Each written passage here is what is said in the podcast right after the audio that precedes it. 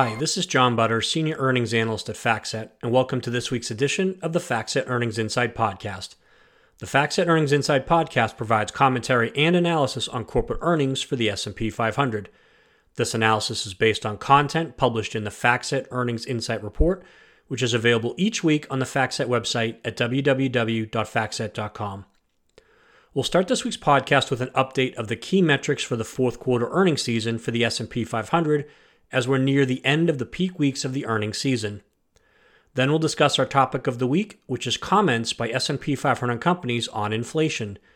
Given the 7.5% increase in consumer prices in January, have more S&P 500 companies than normal commented on inflation on their fourth quarter earnings calls. But first, let's provide an update for the fourth quarter earnings season for the index. At this point in time, the number of S&P 500 companies beating earnings estimates is above the average, but the amount by which they're beating estimates is equal to the average. Due to these positive surprises, the index is reporting higher earnings for the fourth quarter today relative to the end of last week and relative to the end of the fourth quarter. The index is reporting year over year earnings growth above 30% for the fourth straight quarter and earnings growth of more than 45% for the full year. These above average growth rates are due to a combination of higher earnings for 2021 and an easier comparison to weaker earnings in 2020 due to the negative impact of COVID 19 on a number of industries. Overall, 72% of the companies in the S&P 500 have reported actual results for the fourth quarter to date. Of these companies, 77% have reported actual EPS above estimates, which is above the 5-year average of 76%. In aggregate, companies are reporting earnings that are 8.6% above estimates, which is equal to the five year average of 8.6%. Due to these positive EPS surprises, the index is reporting higher earnings for the fourth quarter today relative to the end of last week and relative to the end of the fourth quarter.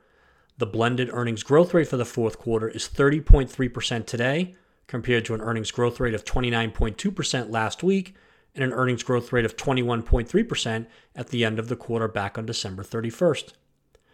Now, when we use the term blended, we're referencing that the growth rate combines actual results for companies that have reported and estimated results for companies that have yet to report. Positive earnings surprises reported by companies in multiple sectors, led by the healthcare sector, were responsible for the improvement in overall earnings for the index during the past week. At the company level, the top contributors to the earnings increase for the week were Pfizer and Walt Disney. Positive earnings surprises reported by companies in the consumer discretionary, information technology, financials, and healthcare sectors have been the largest contributors to the overall increase in earnings for the index since the end of the fourth quarter. At the company level, the top contributors to the increase in earnings since December 31st are Amazon.com, Apple, Alphabet, Microsoft, Wells Fargo, Pfizer, ExxonMobil, and JP Morgan Chase. If 30.3% is the actual growth rate for the quarter, it will mark the fourth straight quarter of earnings growth above 30%. These unusually high growth rates are due to a combination of higher earnings in 2021 and an easier comparison to weaker earnings in 2020 due to the negative impact of COVID 19 on a number of industries. 10 of the 11 sectors are reporting year over year earnings growth, led by the energy sector, for which a growth rate is not available due to the year ago loss reported by the sector, the industrial sector at 91%, the material sector at 61%, and the consumer discretionary sector at 49%. The index is also reporting earnings growth of 47% for the full year. Looking ahead to 2022, analysts are calling for earnings growth of 5.5% in the first quarter and 4.8% in the second quarter. The forward 12 month PE ratio is 19.8, which is above the 5 year average of 18.6 and above the 10 year average of 16.7. However, it is below the forward PE ratio of 21.3 recorded at the end of the fourth quarter on December 31st, as prices have decreased while earnings estimates have increased since the end of the quarter. And during the week, 62 S&P 500 companies, including two Dow 30 components, are scheduled to report earnings for the fourth quarter. High-profile companies expected to report earnings during the week include Walmart, Cisco Systems, Nvidia, Applied Materials, and Deere & Company. Now let's move on to our topic of the week, which is comments on inflation by S&P 500 companies on their fourth quarter earnings calls. The market continues to be concerned about higher inflation. Consumer prices increased by 7.5% in January, which was the largest year-over-year increase since 1982.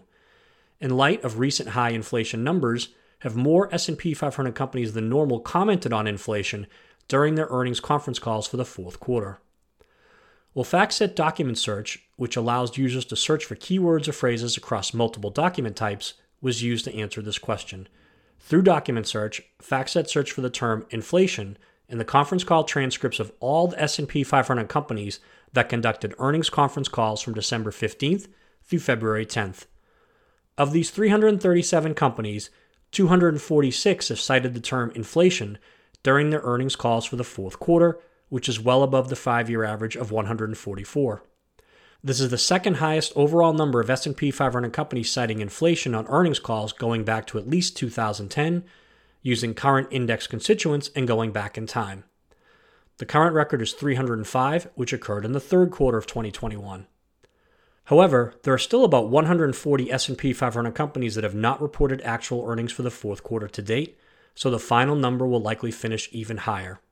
In fact, it should be noted that 73% of the S&P 500 companies, 246 out of 337, that have conducted earnings calls for the fourth quarter have cited inflation during the call, this is the highest percentage of S&P 500 companies citing inflation on earnings calls, also going back to at least 2010. The current record is 62%, which occurred in the third quarter of 2021. At the sector level, the industrial sector at 50 and the financial sector at 49 have the highest number of companies that cited inflation on earnings calls for the fourth quarter. On the other hand, the consumer staples sector at 100% and the material sector at 90% have the highest percentages of companies that cited inflation on their fourth quarter earnings calls during this period. Given the high number of S&P 500 companies that have cited inflation on fourth quarter earnings calls, have net profit margin expectations for the S&P 500 for the first quarter of 2022 and for calendar year 2022 been revised. Well, the current net profit margin estimate of 12.3% for the first quarter of 2022 is slightly below the estimate of 12.4% back on December 31st, while the current net profit margin estimate of 12.7% for calendar year 2022 is slightly below the estimate of 12.8% back on December 31st. This concludes our podcast for this week. Thank you for listening. For more information on the topics discussed today and other market moving trends, please visit the FactSet website at www.factset.com and check out our full FactSet Earnings Insight report, our FactSet Insight blog, and our Street Account podcasts. And of course, stay tuned for next week's edition of the FactSet Earnings Insight podcast.